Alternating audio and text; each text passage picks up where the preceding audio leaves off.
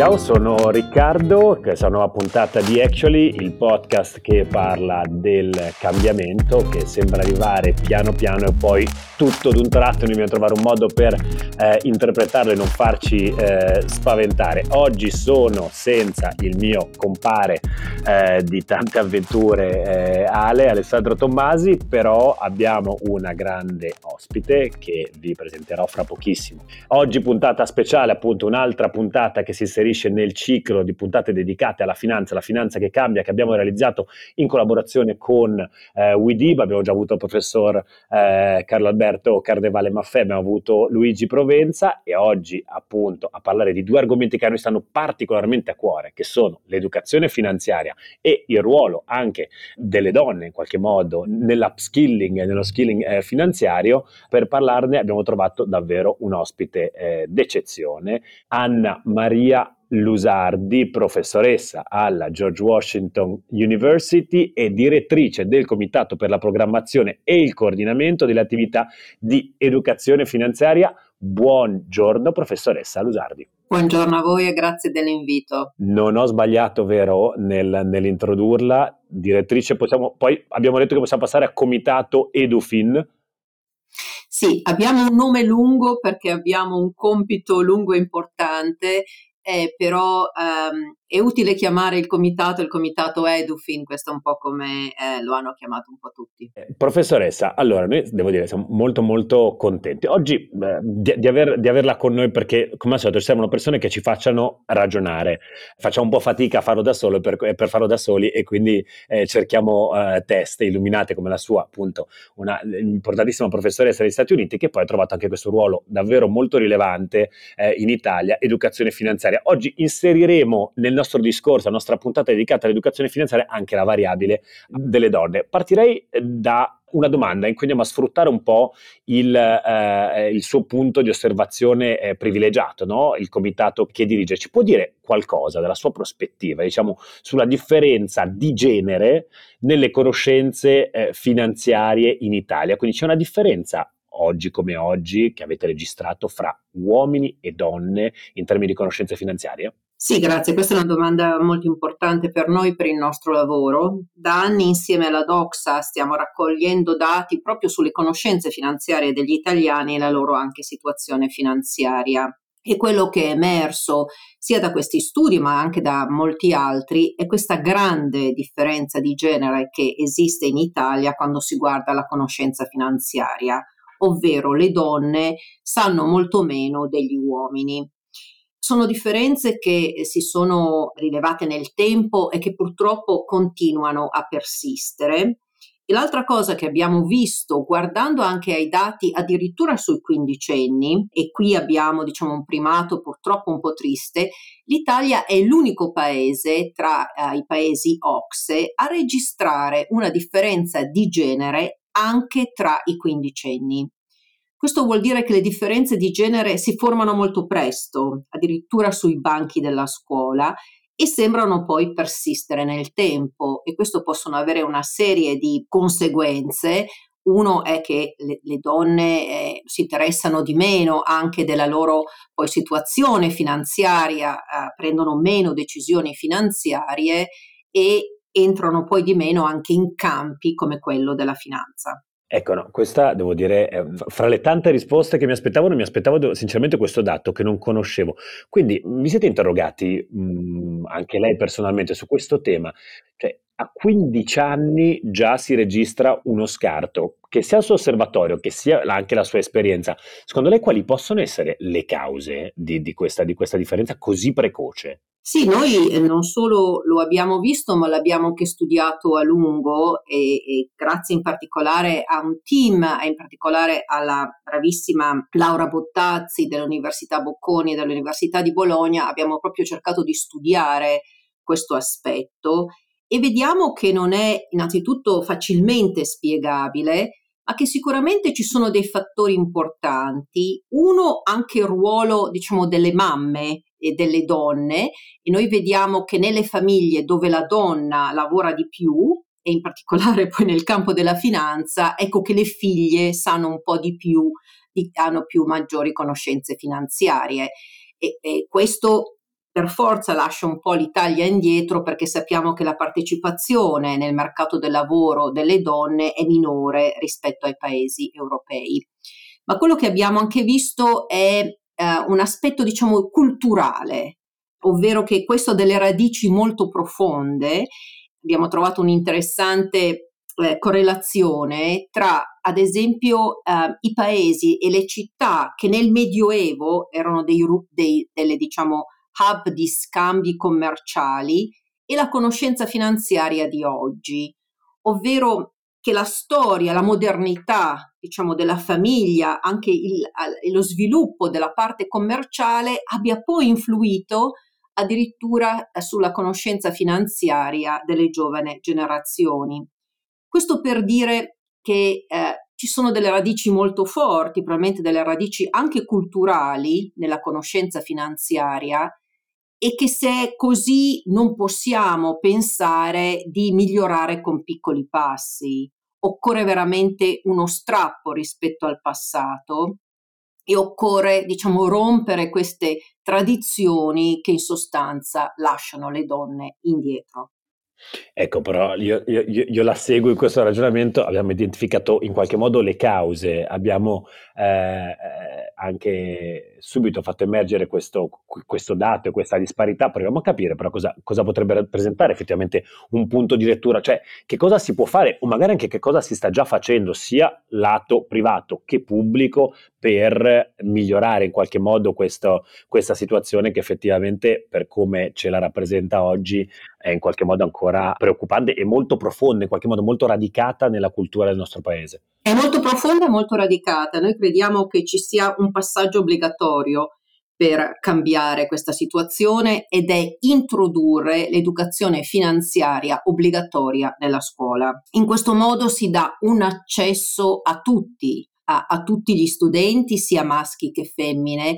In questo modo si fa sì che non sia solo e necessariamente solo la famiglia a fornire queste indicazioni, perché la famiglia potrebbe ad esempio non avere queste conoscenze o potrebbe ad esempio non rivolgerle alle figlie e questo accesso universale eh, credo sia molto importante. Le dico questo perché eh, abbiamo partecipato a una bellissima anche iniziativa che abbiamo fatto insieme al Ministero delle Finanze. Abbiamo organizzato le Olimpiadi di economia e finanza. E devo dire che nello stesso modo in cui abbiamo visto le Olimpiadi questo anno, ovvero in Italia hanno vinto questi straordinari atleti, ma anche le atlete abbiamo visto persone di piccolissimi paesi No, con queste piccole palestre dove sono riuscite ad essere campioni mondiali. È stato così anche per le nostre Olimpiadi. Non hanno vinto solo i ragazzi, hanno vinto anche le ragazze. Non hanno vinto solo gli studenti delle migliori città e delle grandi città o dei grandi licei hanno vinto anche studenti di piccole città e di scuole commerciali. Ad evidenza di qual è questo ruolo importantissimo della scuola che trasforma le persone e può trasformare le persone in campioni di educazione finanziaria e lo può fare anche per le studentesse. E mi chiedo, per chi invece, detto che è molto molto facile, io ero rimasto alle Olimpiadi di matematica, ormai so, so, sono anziano, mm-hmm. quando, quando, le facevamo a scuola ancora ai tempi, e io ero scarsissimo, devo ammettere, eh, ma eh, invece per chi è già fuori dal percorso scolastico, perché allo stesso tempo non mi sento di poter eh, in qualche modo abbandonare no? tutta una fascia di popolazione che è già fuori dal percorso scolastico e che già in qualche modo sconta questo divide e questo gap di, di genere, c'è qualcosa che si può fare anche fuori, al di fuori delle mura mura scolastiche rispetto a quello che avete visto come comitato eh, Edufin? Assolutamente sì, ed è quello che abbiamo cercato di fare nel tempo perché il comitato si rivolge a tutta la popolazione, ma ci sembra molto importante cominciare a investire già nelle generazioni del futuro. Per le generazioni invece adulte noi crediamo che un posto ideale per fare educazione finanziaria sia il posto di lavoro.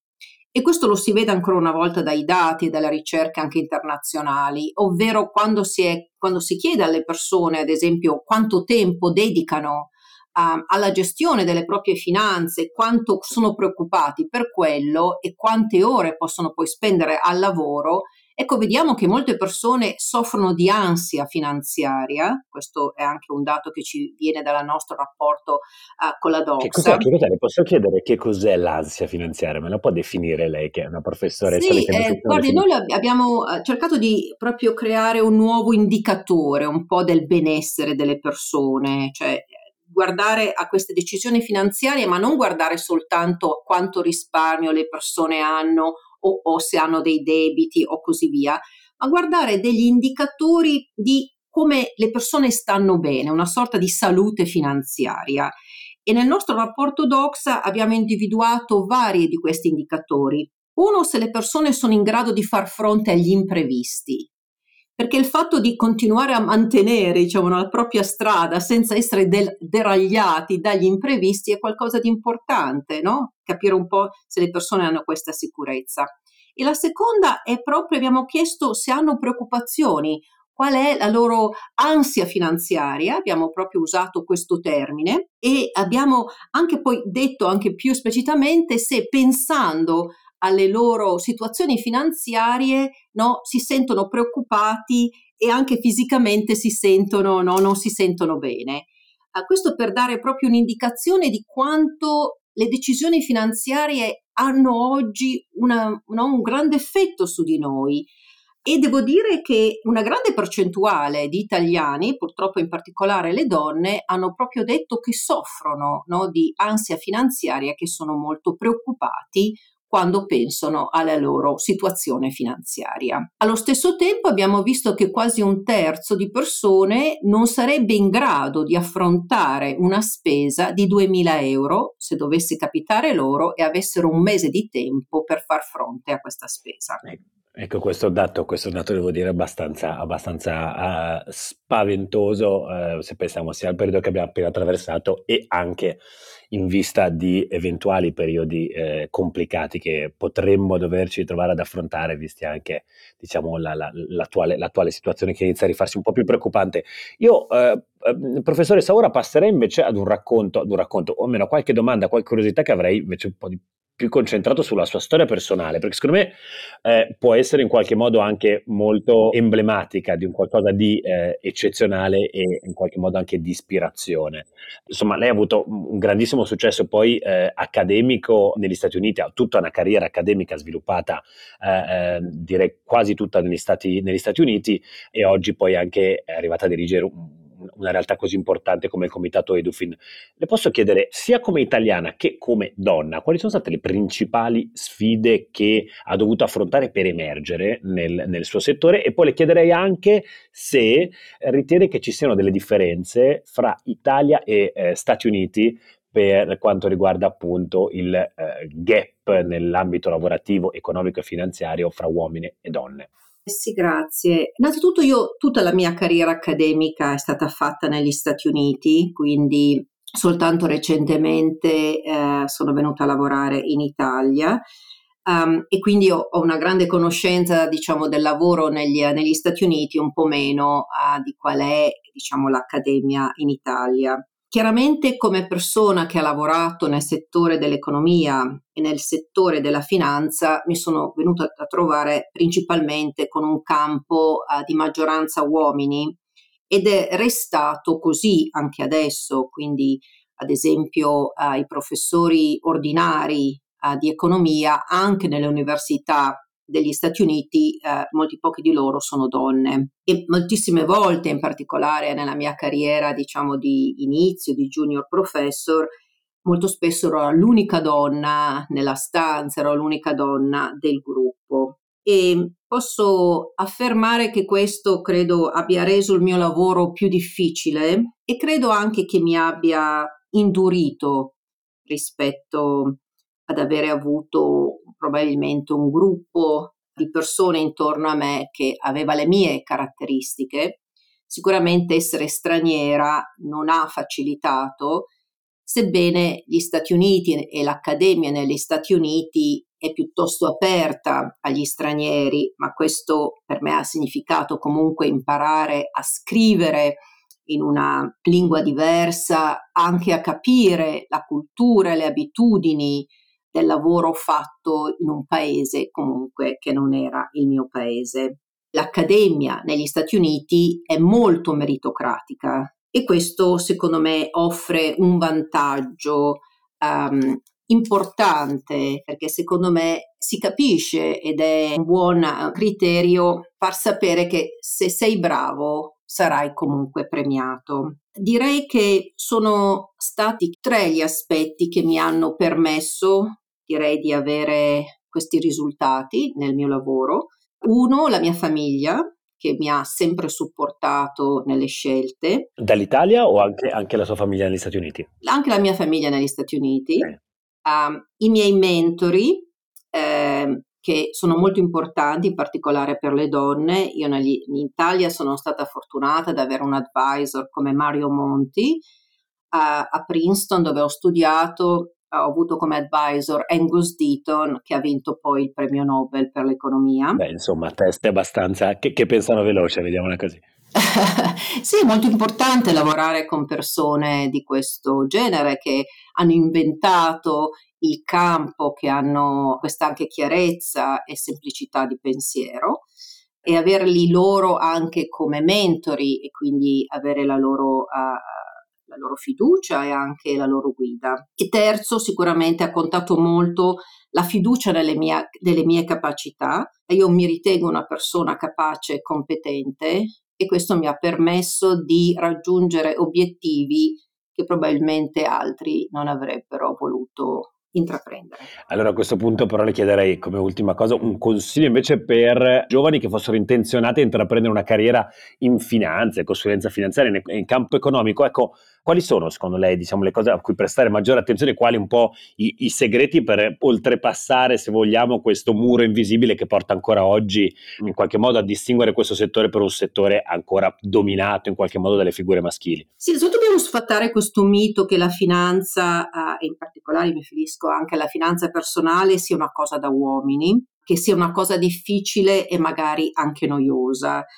Oggi tutti noi dobbiamo occuparci delle nostre finanze e questo ci eh, rende tra l'altro indipendenti e oltre che più serene e ci fa meno soffrire anche di ansia finanziaria. E ricordo anche che poi il campo della finanza ci permette di raggiungere eh, degli importanti obiettivi. Per chi ci lavora ci sono anche dei buoni salari, anche se devo dire, se dovessi consigliare a qualcuno oggi un campo, eh, consiglierei quello della tecnologia, cerchiamo di essere sempre avanti nei tempi, ma comunque entrare nei campi, nei campi dove ci sono questi altri alti salari ci permette no, di, di, avere uh, un buon ritorno economico e ci permette anche di fare dei lavori eh, secondo me molto utili e anche eh, fruttuosi e importanti per noi. E questo è diciamo anche il consiglio che voglio dare in particolare ai giovani eh, e alle giovani donne. Oggi vediamo le donne a capo di banche, incluse le banche centrali, vediamo le donne a capo del tesoro, abbiamo visto le donne a capo di importantissime università, anche Harvard ha avuto come presidente una donna. Quindi davvero non si può dire che le donne non, non siano capaci o non possono raggiungere degli importanti risultati. Um, e quindi voglio incentivare tutti a, a far sì che ognuno possa porsi degli obiettivi, inclusi quelli di entrare nel campo della finanza e far sì che nessuno si metta in mezzo per raggiungere questi obiettivi e di avere sempre diciamo, il, il supporto di tre persone, la famiglia, dei buoni mentori e non avere paura di porsi obiettivi ambiziosi. Beh, eh, professoressa, io la, la, ringrazio insomma sia per eh, dati informazioni che ci ha riportato sulle condizioni, eh, diciamo in qualche modo abbastanza preoccupanti dell'educazione finanziaria in Italia e soprattutto invece poi anche per questa seconda parte in qualche modo di, di, di maggiore ispirazione e di stimolo di chi ci ascolta oggi per approcciarsi anche al mondo dell'economia e della finanza senza rifarsi a schemi che non dovrebbero più perlomeno appartenere al presente. Grazie mille eh, professoressa Lusardi. Grazie a voi e voglio finire diciamo anche consigliando a tutti e a chi vuole saperne di più di finanza, chi vuole anche accrescere le proprie conoscenze finanziarie, di eh, andare a consultare il portale del comitato. Si chiama www.quellocheconta.gov.it è stato scritto in modo semplice ma rigoroso ed è destinato a tutti, giovani e, e, adulti, donne e uomini, affinché tutti in Italia possano avere adesso un portale di riferimento per le proprie decisioni finanziarie. Grazie mille professoressa Lusardi, l'avrei dovuto fare io, ma è stata bravissima a fare lei a ricordare insomma eh, questo, questo, indirizzo davvero molto importante. Noi lavoriamo tanto, speriamo sempre più possibile sui temi eh, dell'educazione finanziaria. Qui si chiude la nostra puntata di Actually e la nostra mini serie, cioè un'altra puntata della nostra miniserie eh, sviluppata in partnership con eh, Widiba. Vi diamo appuntamento alla prossima puntata. Grazie a tutti. Grazie a voi.